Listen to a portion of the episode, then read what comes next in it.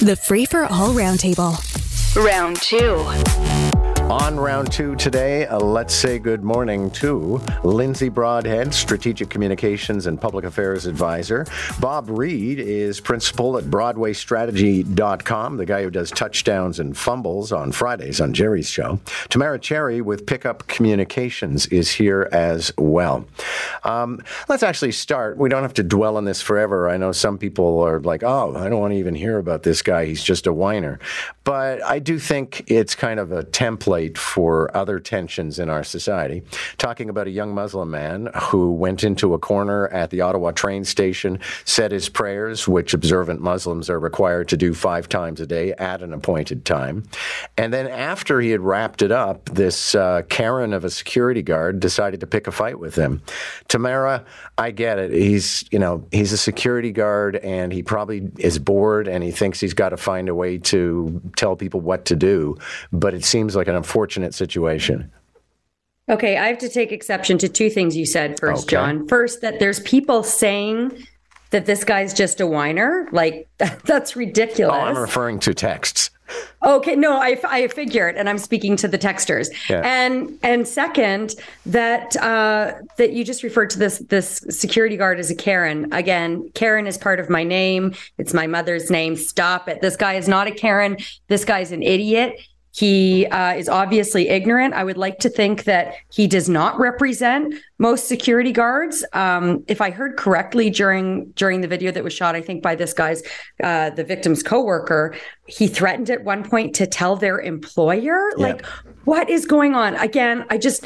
I, I would like to think that this is not representative of most security guards, and I know that that there's been conversation about you know the the colleagues of the the security guard coming up and saying, oh, you know, like don't mind him, he deals with a lot of homeless people even then, I'm going to give those security officers the benefit of the doubt and say that they didn't realize what exactly their colleague had said to this guy because it's so abhorrent. Okay, Bob Reid, I don't want to anticipate too much, but I imagine this goes into a file for Friday. Uh, it could uh, it could find its way into touchdowns and fumbles. We'll have to see how, how things play out. But yeah, I mean, clearly this was an overstep. I mean, some some people you give them uh, an emblem shirt and a flashlight, and suddenly they, they go off into uh, into copland. Um, I was uh, very impressed with Via's uh, very quick reaction and right from the senior level expressing uh, a, a, an un, unfiltered apology uh, completely to to the man and how this is this is not acceptable and this is not anything that uh, that, that reflects uh, th- that organization in any way, shape, or form. Uh, I understand that that this gentleman is, is upset and, and he has a right to be. And maybe it was in the heat of the moment. The only the only thing that made me go mm, okay was when he he he seemed to be unsatisfied with any level of apology he was getting. You know, I am not impressed. What are you going to do to make it right? He got a, a, an abject apology from the top level of VIA Rail. I think he's kind of won in that case. But again, it's not my place to say how outraged somebody should be in a in a position like that. The whole thing is regrettable. Yeah, he may be angling for some via one passes. Um, listen, with permission, Lindsay Broadhead, I want to cross over into things that are of actual greater significance. One would be we had the uh, deputy mayor on the show this morning, and she says so far there's been no signal that Queen's Park in the budget is going to have any money for the city of Toronto.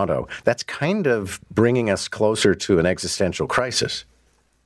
Yeah, and first of all, I have to say I'm so impressed with uh, our deputy mayor. I think she's doing an, uh, just a great job, and I, I like her approach of, of transparency and, and openness. I think she's doing a great job. So kudos there.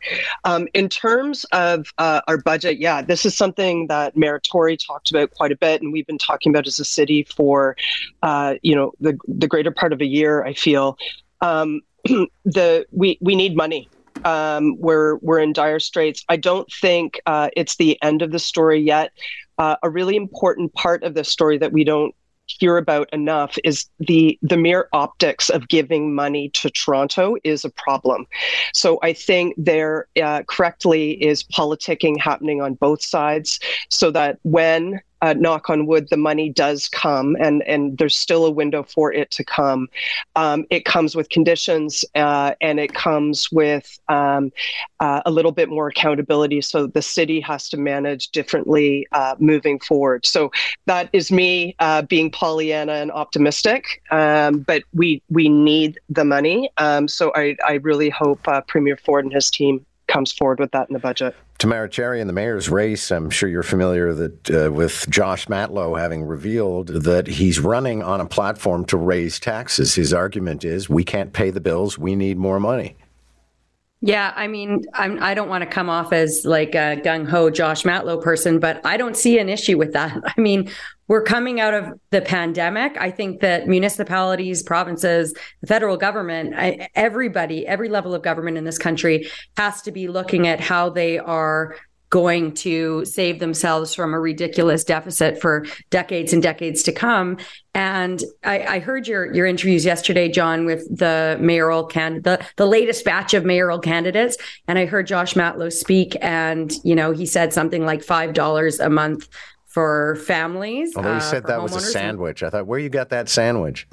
Yeah, well, apparently, apparently the Zellers pop up outside. According to Joe, we were talking off the break. Um, but I, I, I don't have an issue with taxes being raised as long as it's it's hitting the right people and it's not uh, it's not hitting people who are more disadvantaged uh, disproportionately. Okay, worth noting, of course, is some people are probably yelling at the radio, you're not a ratepayer in Toronto anymore. The, no, I haven't been for a while. When I lived in the GTA, I was in Ajax. I haven't been in Toronto since like the early 2010s. Okay, Bob Reid. Um, like I said, this could end up turning into a financial crisis for us.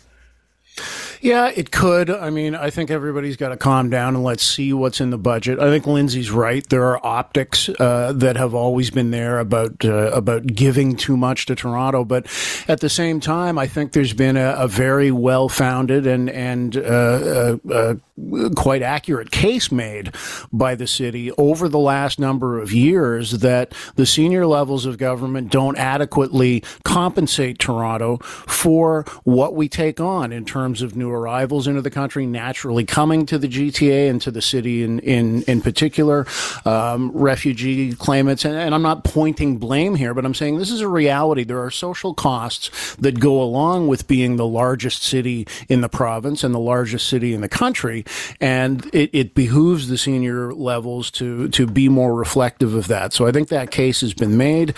Uh, I, I, I think there will be there will be something uh, helpful for Toronto. Certainly not everything that it's asking for, but uh, Doug Ford does not want to have a Ford to Toronto drop dead headline. Yeah. So uh, factor that in. I'm sure they would do that at the Sun because it's one of the cleverest headlines ever. Okay, Lindsay Broadhead, I'll start with you. Doug Ford yesterday was asked about a lot of things, including his hair. I won't ask you to weigh in on the Premier's hair. Um, but there was a call from the Ontario Chamber of Commerce for the province to change its approach to cannabis. And I thought, I'm glad that the premier said, I'm not going to get involved here. And I'm with him. I mean, organize your own sector. If it's not profitable because there are too many retail outlets, then some of them are going to have to go out of business. If it's not profitable because people aren't using enough pot, then I don't want these weed rooms and events to be created just so people will use more pot.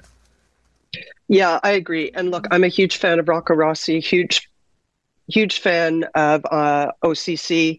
Um, I've never been a huge fan of uh, the the marketing around uh, marijuana uh, in in in all its forms um, for different reasons. Um, I think we should support the industry uh, insofar as it uh, is is something that's legalized. It's a huge revenue generator for the province. Um, um but we shouldn't get involved in how the business and the industry itself grows. Uh, that needs to happen uh, and sort itself out for itself.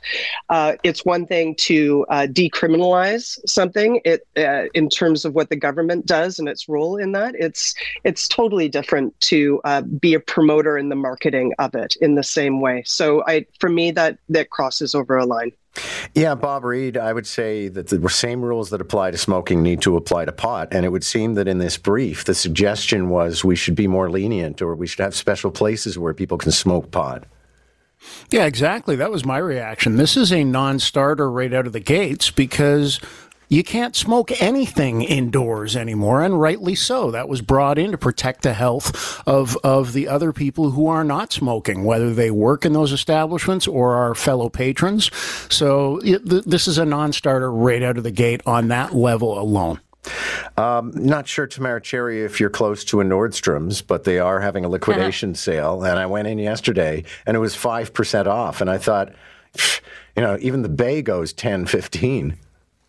John, you should have seen my my book club WhatsApp chat group blow up over this yesterday because the morning started out. I'm not close to a Nordstrom's, but many of my friends in the GTA are, and they there were people talking about you know driving down from Vaughan and you know some people taking their their uh, lunch break to go check out the sale and then when when word hit our WhatsApp group that it was 5% off it just it just absolutely blew up. I mean, this is ridiculous. I imagine that you know, obviously they want to get as much money as they possibly can. The liquidators, I, by that I mean, um, but I imagine as the weeks go by, it'll it'll be more and more. But I would have been very disappointed if I had taken some time away from other duties to go for five percent off at Nordstrom's and twenty percent off winter gear. Like most places have like forty percent off winter gear right now.